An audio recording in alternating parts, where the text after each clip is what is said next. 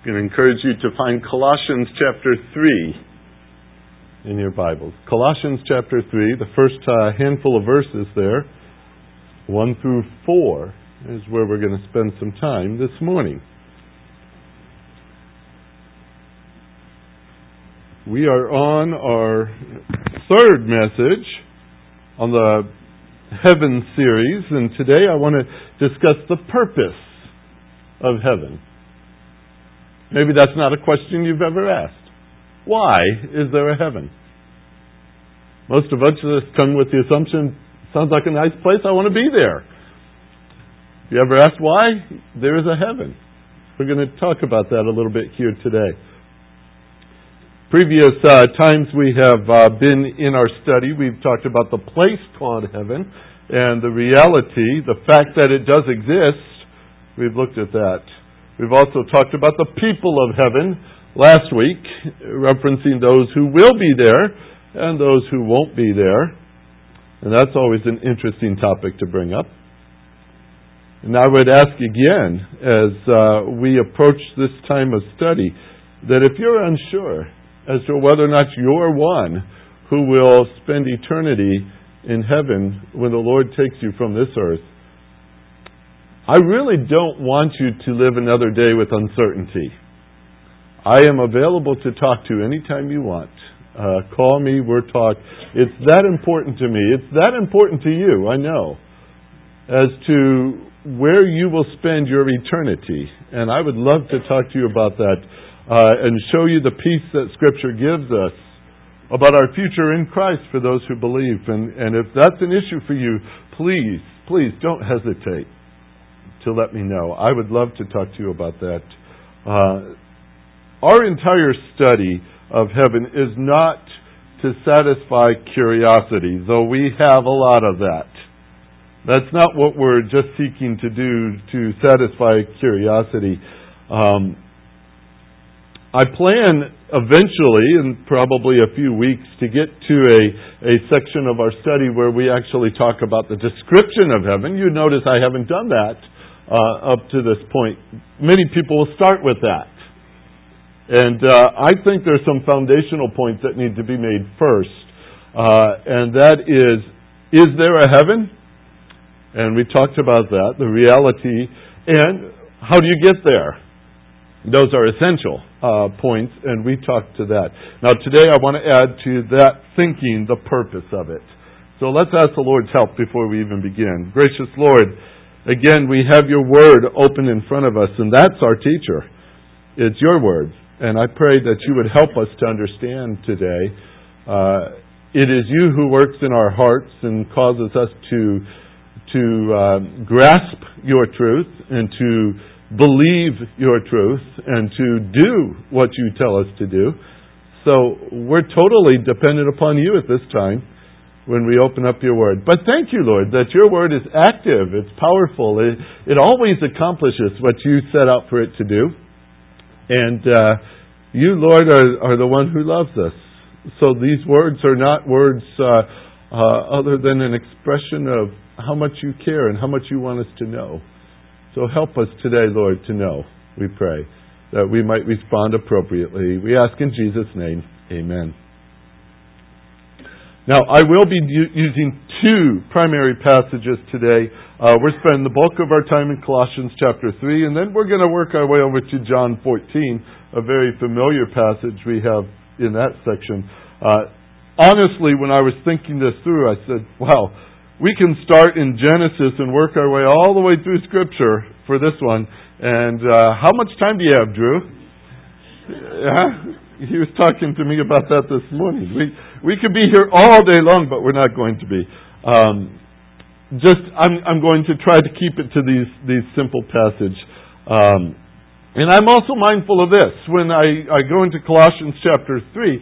We have seen this passage quite a bit, probably in the last year. I keep bringing up this, these set of verses. And uh, I think that's good for us to, to keep seeing them and hearing them. Uh, there's truth that we need to understand, and there's truth we need to operate by. And these verses tell us so. And so I think it's, uh, it's essential that we go there again in Colossians 3. Now, the words say in verse number 1 Therefore, if you have been raised up with Christ, keeping, keep seeking things above, where Christ is, seated at the right hand of God. Set your mind on the things above, not on the things that are on the earth. For you have died, and your life is hidden with Christ in God. When Christ, who is our life, is revealed, then you will also be revealed with him in glory. I'm going to especially emphasize verse 1 and 2 in this. When I was in elementary school, can't remember how early it was. It might have been second grade that I was already in glasses. Uh, I was a regular visitor at the eye doctor's office. In fact, my whole family was my my mom and my dad, my my brothers, my sisters. There were six of us children, and uh, we were destined to keep the eye doctor in business. Uh, we were there constantly, it seemed. Uh, you remember that uh, when you go to a visit with the eye doctor, they said that giant uh, black, I don't even know what the name of that device is, that they change the lenses. And they're constantly asking you, is this one better is that one better? Um, I think my mom offered to buy that from him once uh, on my behalf because of how often I was there. I'm pretty sure she paid enough to have bought that uh, device over the years. But this this only showed that I was very dependent upon eyeglasses at a very early age. And uh, I remember a day back in the fourth grade, I believe it was, uh, when at school the teachers um, were giving an eye test, a vision test, to all of us in, in the school. And uh, they would take us into this classroom, and I recall over on the back wall, if it was a door, the bulletin board, I, I don't remember. They had an eye chart back there. And we were to stand on this line and we were to read that chart. And, and um, I walked up to that uh, line to read the chart and they said, Well, take off your glasses and read it for us. I couldn't see the chart. I couldn't even see the black spot where a big E should have been.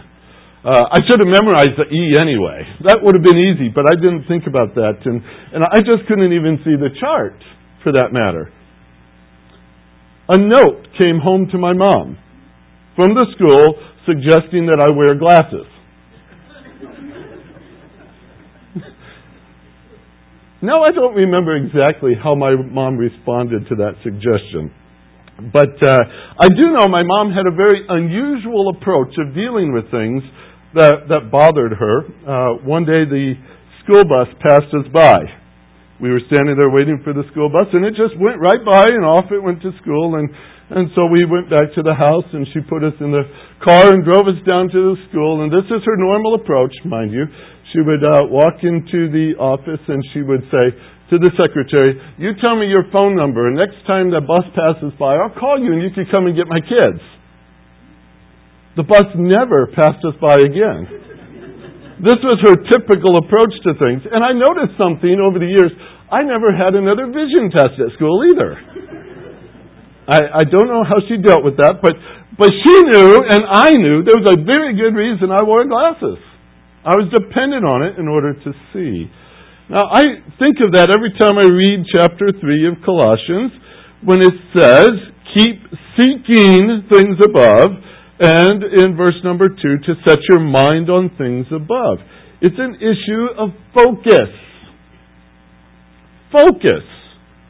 What are you looking at? What do you see? What have you set your eyes on that you will not turn them to another direction? What, what are you looking at?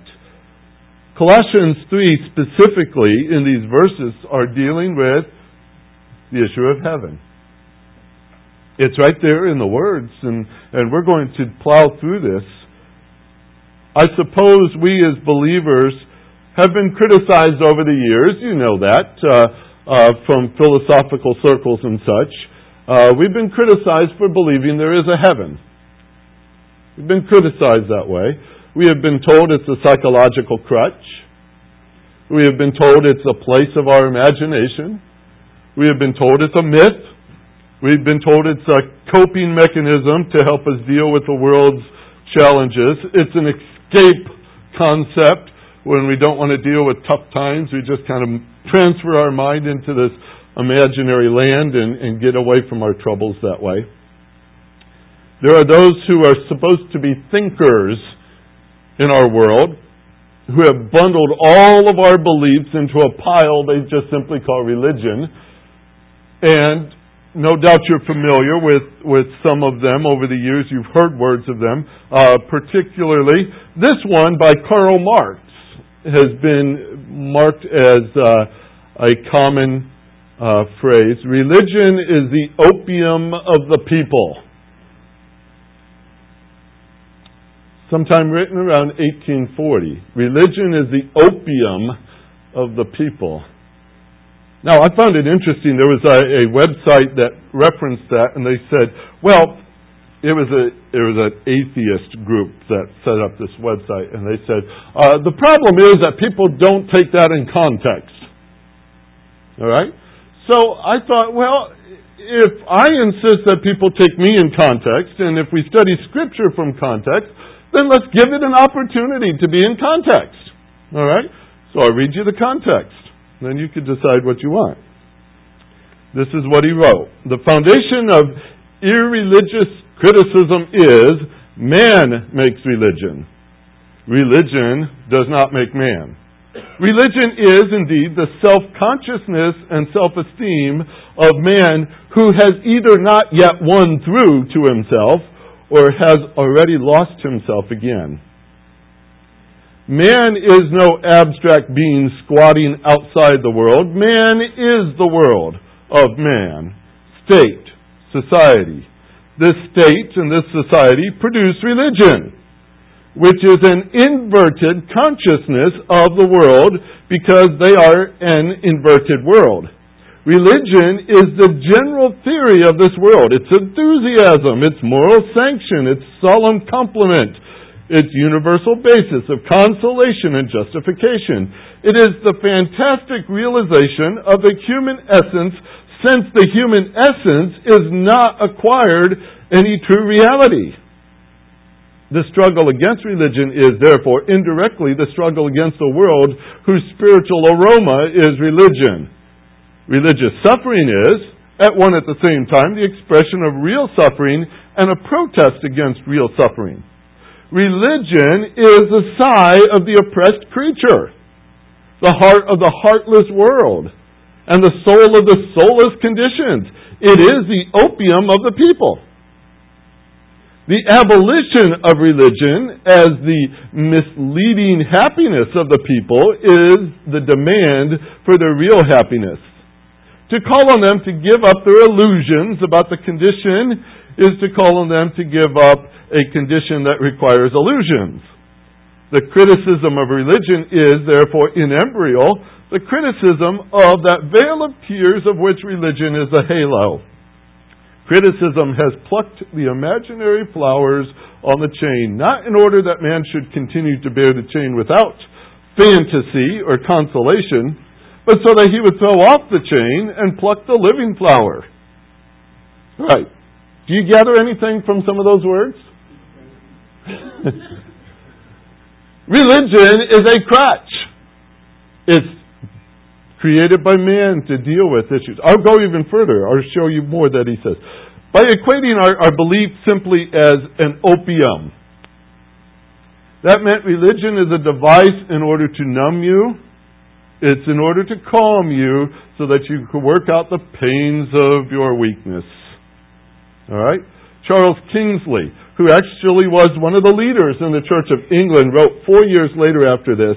He says, We have used the Bible as if it were a mere uh, special constable's handbook, an opium dose for keeping beasts of burden patient while they were being overloaded. As a leader in a church four years later, he already bought the, the piece. And if you haven't heard this one as well, Lenin, yes, the Lenin of history, this is what he adds to it.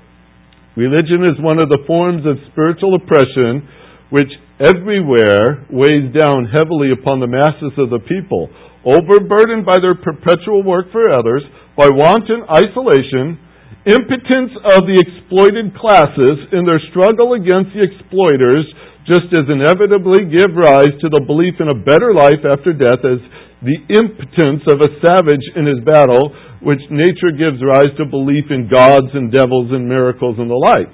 Those who toil and live in want all their lives are taught by religion to be submissive and patient while here on earth, and to take comfort in the hope of a heavenly reward. But those who live by the labor of others are taught by religion to practice charity while on earth, thus offering them a very cheap way of justifying their entire existence. Religion is the opium for the people. Religion is sort of a spiritual booze, he says, in which the slaves of capital drown their human image. All right, there you have it in its context with others who also came to support uh, that belief as well. They criticize our belief in heaven as a drug. They criticize it as being a alcoholic beverage, by which we we give ourselves some sort of a stupor, so that uh, we who are too weak to live in this world of men imagine a better place that we will eventually go. That's a concept behind the criticism. Now, if all that were true, then man has created heaven. It's our escape place. Now, I want to show you some verses. Because as you already know, I'm a firm believer in God's Word. All right? Galatians, I mean, Galatians hold your place in, in uh, Colossians there, and just recall with me, and if you want to see it, it's in Genesis chapter 1, and it's just verse number 1, and you probably might be able to quote it as I go through it. You just heard this before. In the beginnings, God created the heavens and the earth. Simple verse, right? I give emphasis. In the beginning, God created the heavens and the earth. Sometimes you might sit down and say, well, why? Why did he do that? And why two different places? Why the heavens and why the earth? And, and maybe there's a lot of questions there, and why not just one place? But just mark in your mind a simple phrase God created the heavens and the earth. Then I go over to John chapter 14. I mean, John chapter 1, rather. Sorry. John chapter 1, in the first couple of verses of that book. And I see these words. Let's, let's look at these for a minute. Again, they're very familiar. John 1, verse 1 In the beginning was the Word, and the Word was with God, and the Word was God. Without too much uh, um, uh, proving the point, who is the Word? It's Jesus Christ. In the beginning was the Word, and the Word was with God, and the Word was God. That's Jesus Christ we're referencing here. He was, verse 2, in the beginning with God. Now focus exactly on verse 3. All things, how much? All, all things came into being through Him. See those words? And apart from Him, nothing came into being that has come into being. So when we talk about the creation of all things, do we have to throw the heavens in that picture? Absolutely. And according to that, we must include Jesus Christ in our conversation. Is that true? Based on this verse, He is the one who created all these things. We have to put Him in the picture. Now, getting closer to our context, in Colossians chapter number 1, we're pulling closer and closer to our chapter 3, but in Colossians chapter 1, verse 15, verse 16. Now, I will, I will show you first. In verse number 13, we're talking about Jesus Christ again. For in the context it says, He, that's God, rescued us from the domain of darkness and transferred us into the kingdom of His beloved Son. That's Jesus Christ, right? Now keep going with it. In whom, that's in Jesus Christ, we have the, forgive, the, the we have redemption, the forgiveness of our sins he is the image of the invisible God. Who is He? Jesus Christ. We're right in the same context. We're staying consistent with the pronouns. and he is the image of the invisible God, the firstborn of all creation. For, verse 16, watch this. For by him, who's him? Jesus Christ, by him all things were created, both in the heavens and on earth, whether visible or invisible, whether thrones or dominions or rulers or authorities, all things have been created through him and for him. That just added something very fascinating to our thinking here. All things, including the heavens, were created through Him. He's the agency by which they were created. All right? We can handle this. It's His own activity that brought it about. Okay? But also, all things, including heavens, were created for Him. Ooh, wait a minute. Here's a purpose all of a sudden, isn't it?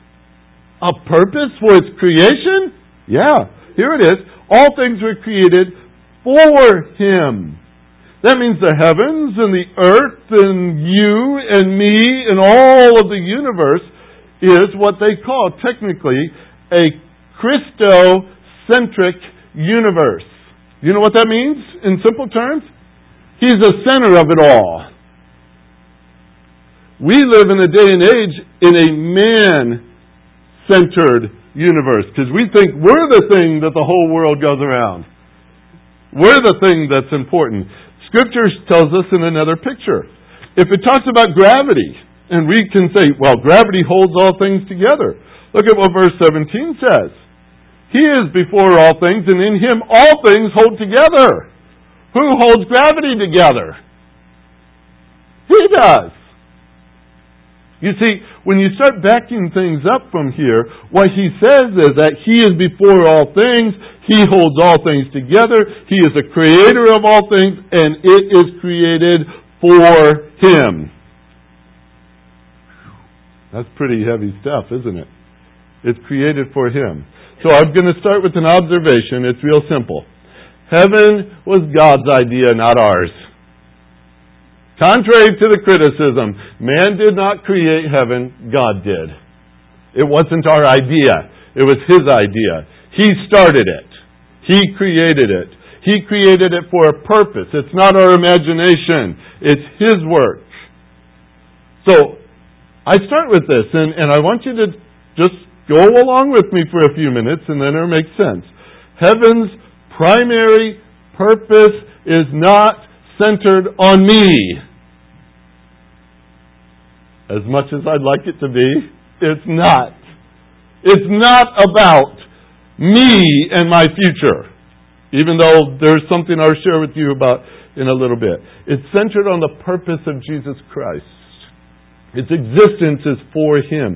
At times I know I can be very uh, centered on my own universe and think everything revolves around me. You're not like that. I am.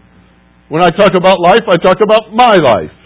When I talk about opinions, I talk about my opinions. When I talk about ways, I talk about my ways. It's my family. It's my job. It, you ever do that? Run a test someday, just one day. Put notches every time you use the pronouns me, my, or I. You'd be amazed at how often those come up in a conversation. Don't do it on me, do it on yourself. All right? Just test to see who is really the center of my universe here. Who is the one that I'm more concerned about than anyone else? I know who that is in many cases on my part. I think about myself. What's the whole point? If heaven was created, and it was, and it's created for a purpose, and it is, what is its primary purpose? And I cannot put myself in that picture right now. Not from what I just read in scriptures. It says that it was created for him. All right? Hang on to that. Ephesians chapter 1 adds a little bit more to this.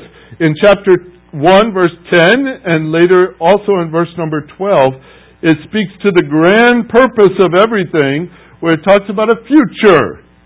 In which all things will be summed up together, gathered together. All things summed up and gathered together. And in verse 10 it says, the summing up of all things in Christ. The things that are in the heavens, the things that are on the earth. That includes all things. That includes you and me too. All of them summed up together. And verse 12 says, to the end that we who were the first to hope in Christ would be to the praise of His glory. Alright? You got it so far? Everything exists for His glory, for His purpose. That does not erase you or me. There's a place for you and me in bringing glory to God. Okay? That doesn't minimize anything that we're going to see later. It just shows that primarily these things were created by Him and for Him. That's important. That's important. There's a song that is recorded in, in the book of Revelation. Uh, one of the first songs that's been sung, I, I think, according to our flow of scripture in Revelation 4.11. This is what they begin singing up there in, in heaven. Thou art worthy, O Lord, to receive glory and honor and power, for thou hast created all things, and for thy pleasure they are and were created. First song in the list of a series of songs that they sing in the book of Revelation reminds us about God who created and why He created. It was for His pleasure. It was for His purpose. So, I gather from that the primary purpose for the creation of heaven is to the praise of His glory. I'm putting this together and now you see the logic for what I've said. And it's no wonder then that those who deny the existence of heaven and criticize those who believe in it, in reality do not want to recognize the one who created it and why. That's what it really comes down to. They somehow think that if they can erase the, the belief in heaven, call it religion, call it what you want, imaginary, whatever, if they erase the concept of it, they erase all accountability to it. They're not responsible to something that doesn't exist, right? And if that doesn't exist, then God must not exist, and so it sets them free from having to give Him glory. See the problem? That's what it comes down to. They were wrong. They were wrong. Romans 1 will tell you that.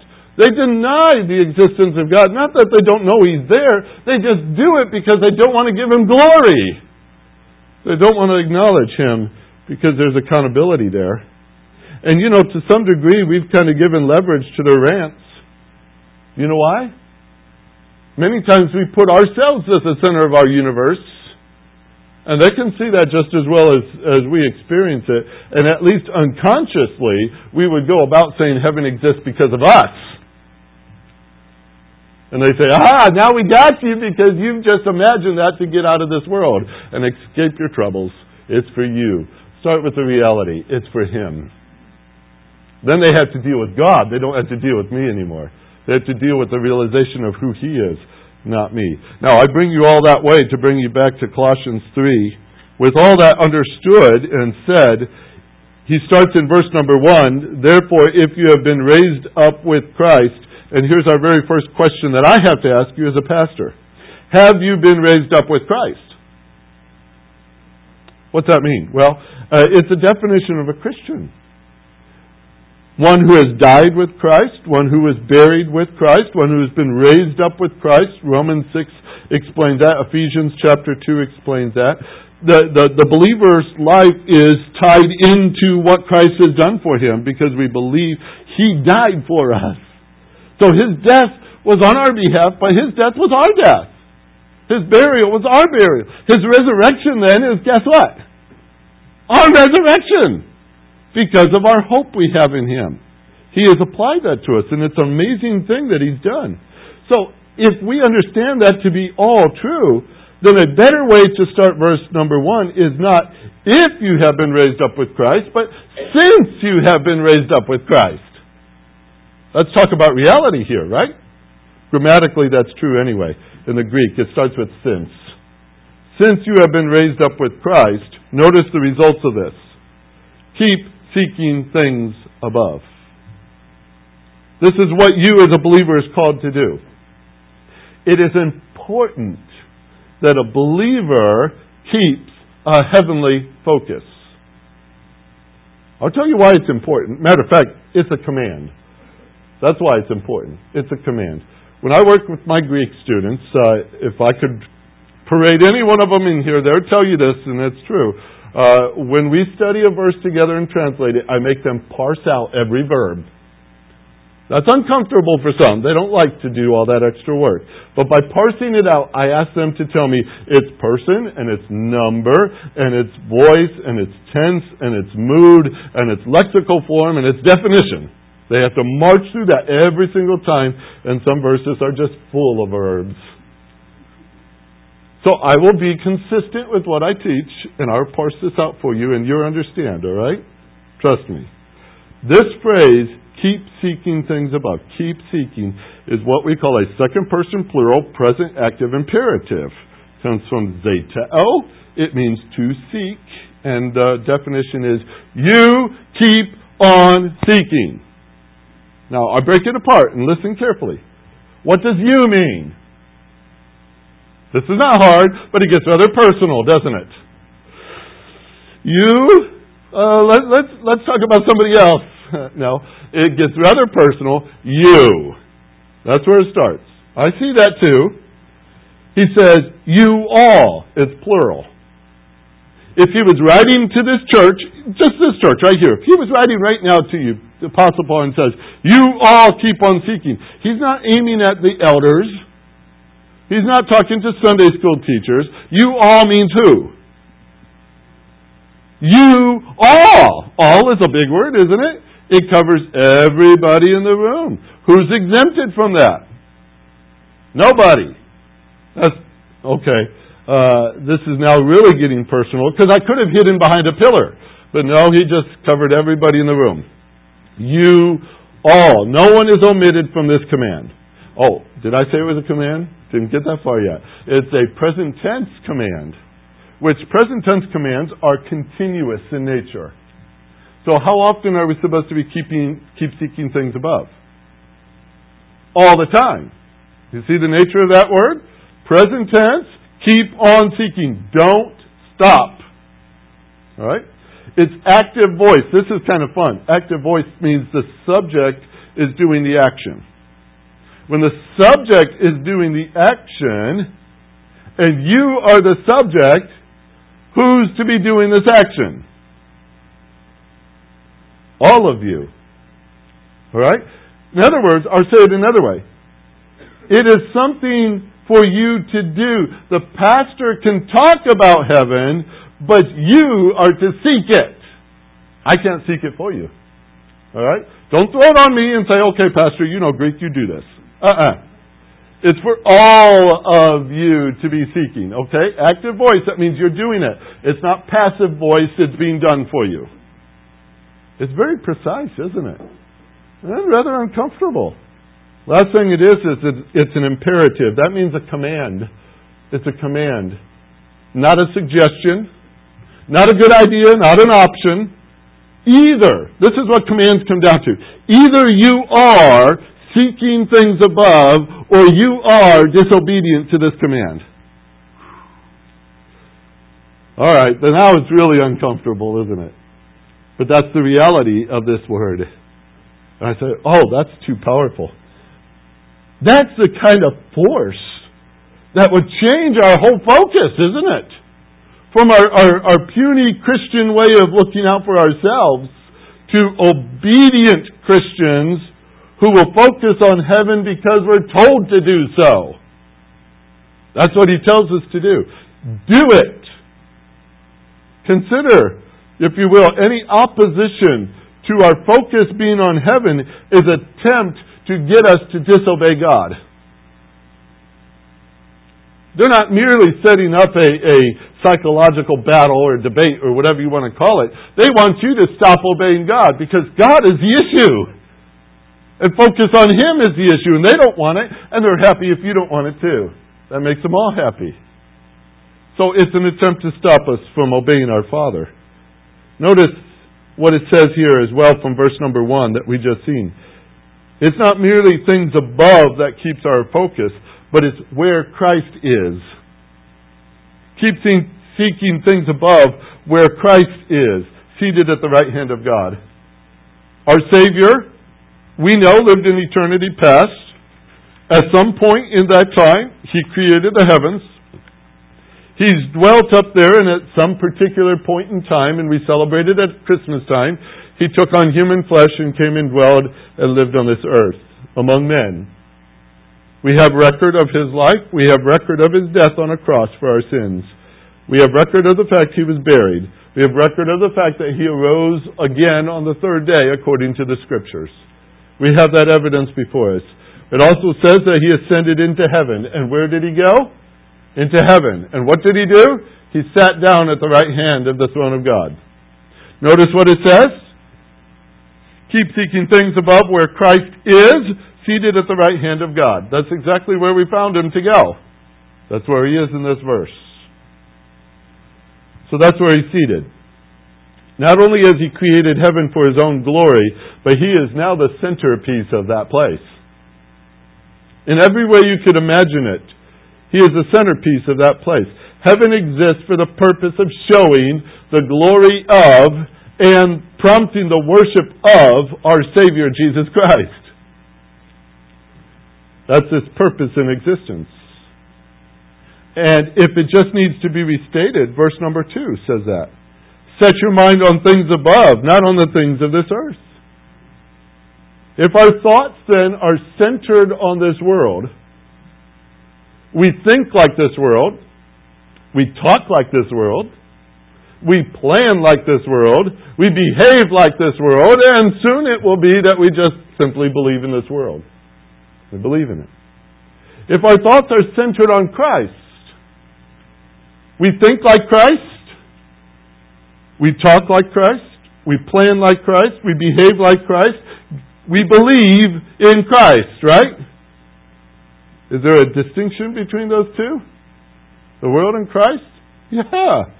Verse 2 tells you, here's, here's your option. Set your mind on things above, not on the things that are on this earth.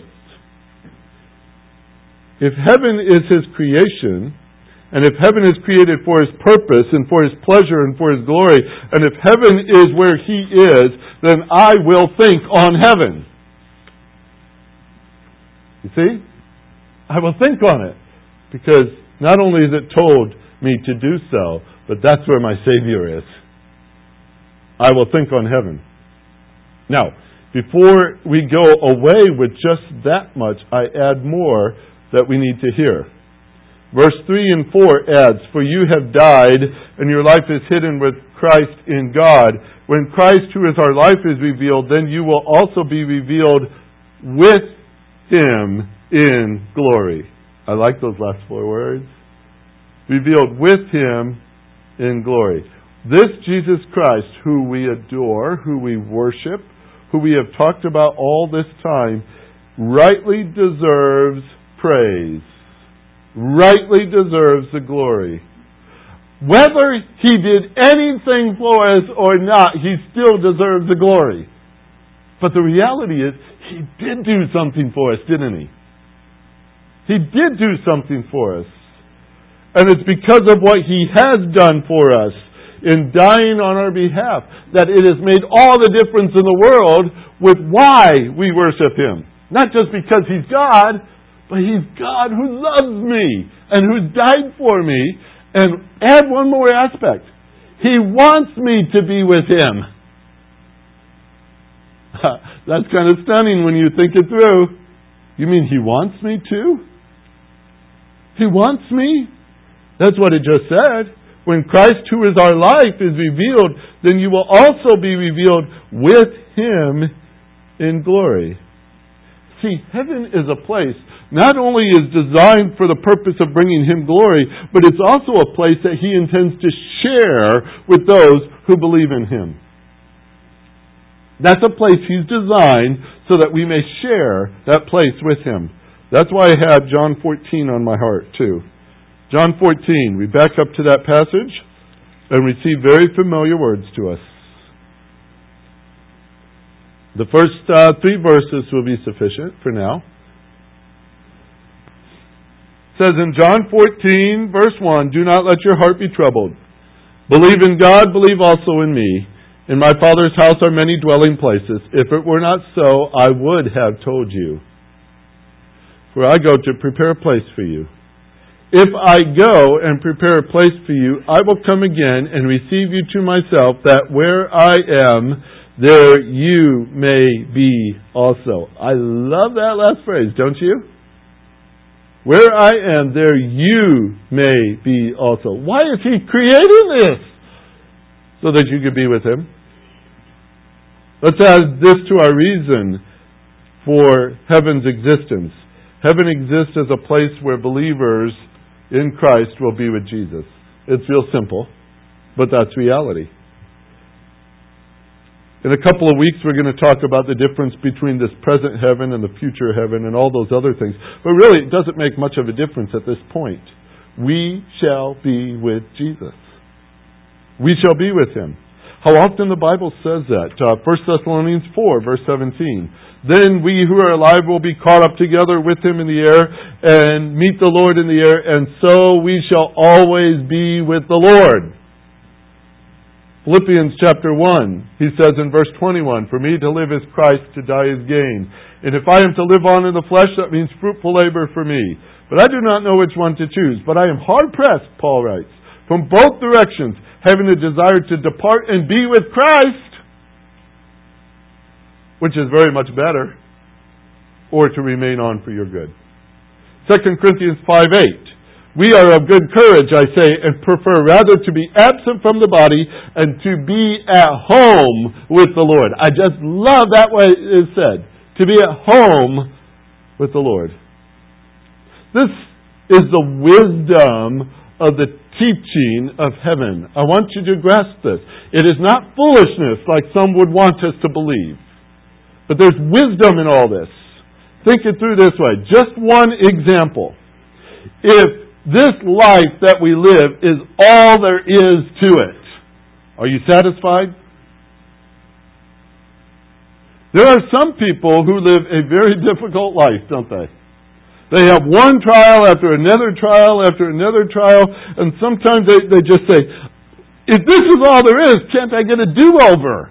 Can't I get a refresh button here or something? How can I start this where I've got a better life? And if I end my life with all these trouble, I've been ripped off. If that's all there is to it. I thought that once in high school. First day of spring break, I sprained my ankle. Next day, I woke up with the flu. It was the worst spring break of my life. I recovered just in time to go back to school. I went right to the teachers. I said, That's not fair. I want a do over. Do you think I got it? I did not get it. They smiled at me, you know, as they do. I thought I deserved something better. If our attention is on this world only, folks, we're going to march through this world as some of the most miserable people on this planet. Because this is all there is. This is it. But see, God, in His wisdom, in His Word has told us there's more to it than this life. He told us that so that He can explain this place He's created for us. He can explain this place that He and our Savior dwells. He can lift our eyes up to it and tell us, I invite you to share it with me. In His wisdom, He's given to us that information so that we can carry on truly carry on in this world with a belief in that place. It has a purpose in our faith. It has a purpose now. It's where the, the focus of our eyes are. It's where the hope of our soul lies. It's a place that we're going to be with Jesus. And we anchor to that, don't we? We anchor to that. So I asked you as I started this morning, first thing, is this something you know for sure for yourself? If today were your last day on earth, are you prepared to go to spend eternity with Jesus in that place He has created? If not, I would love to talk to you about it. I want you to have that assurance. I want you to know that you are one He died for. That by faith in Him, that eternal life is taken care of. You can trust Him with these words. Trust Him with these words. It's that important to me. I want to show you the truth of Scripture and how you can put your faith in Him. That's why we talk about heaven. That's why we talk about it. It's not a, an escape place, although when I'm leaving this world, you're going to hear me screaming, I'm free! All right? It is. My guess, if you really look at it, there is an escape clause in there somewhere. But to be with Jesus forever, what a joy that will be. Is that what you're going to experience too? Heavenly Father, you know every heart in this room. Not one person is outside of your knowledge. You know our relationships with you. So, Lord, we come before you this morning in prayer. There might be some among us who do not know you as their Lord and Savior. They don't realize what Jesus Christ has done, that He died on a cross, true, but that He died for them personally to pay for their sins, that thing that had separated us from our Father above. He's paid that price that we might believe in Him and receive the forgiveness of our sins and to acquire a right relationship with you and to be really clothed in His righteousness and not in our own. To have this hope instilled in our hearts, to have a future secure, to know, to know that there is a heaven and we will spend eternity with our Savior. Maybe there's somebody here who needs to know all that today, Lord. And I pray that you might do that work in their heart that only you can do. If you can use us somehow as tools to help them along and answer questions, but most of all, use us as a tool to point them to Jesus. And I pray that you do that today, Lord. Draw them to yourself as only you can do. For the rest of us, Lord, perhaps we haven't thought of the real purpose of heaven all along. We thought it was really all about us. And we forgot about our Savior, who gets the glory and the honor for all these things. Redirect our focus. Do some work with our lenses, Lord, and sharpen our focus on Him. Help us to do what you have told us to do, to keep seeking things above. May our eyes be fastened there, and may our hearts become solid in faith. May we know that we know our Savior and seek Him. Thank you for our time in your word today. Challenge us with it. Write it on our hearts, and may we not forget it. In Jesus' name, amen.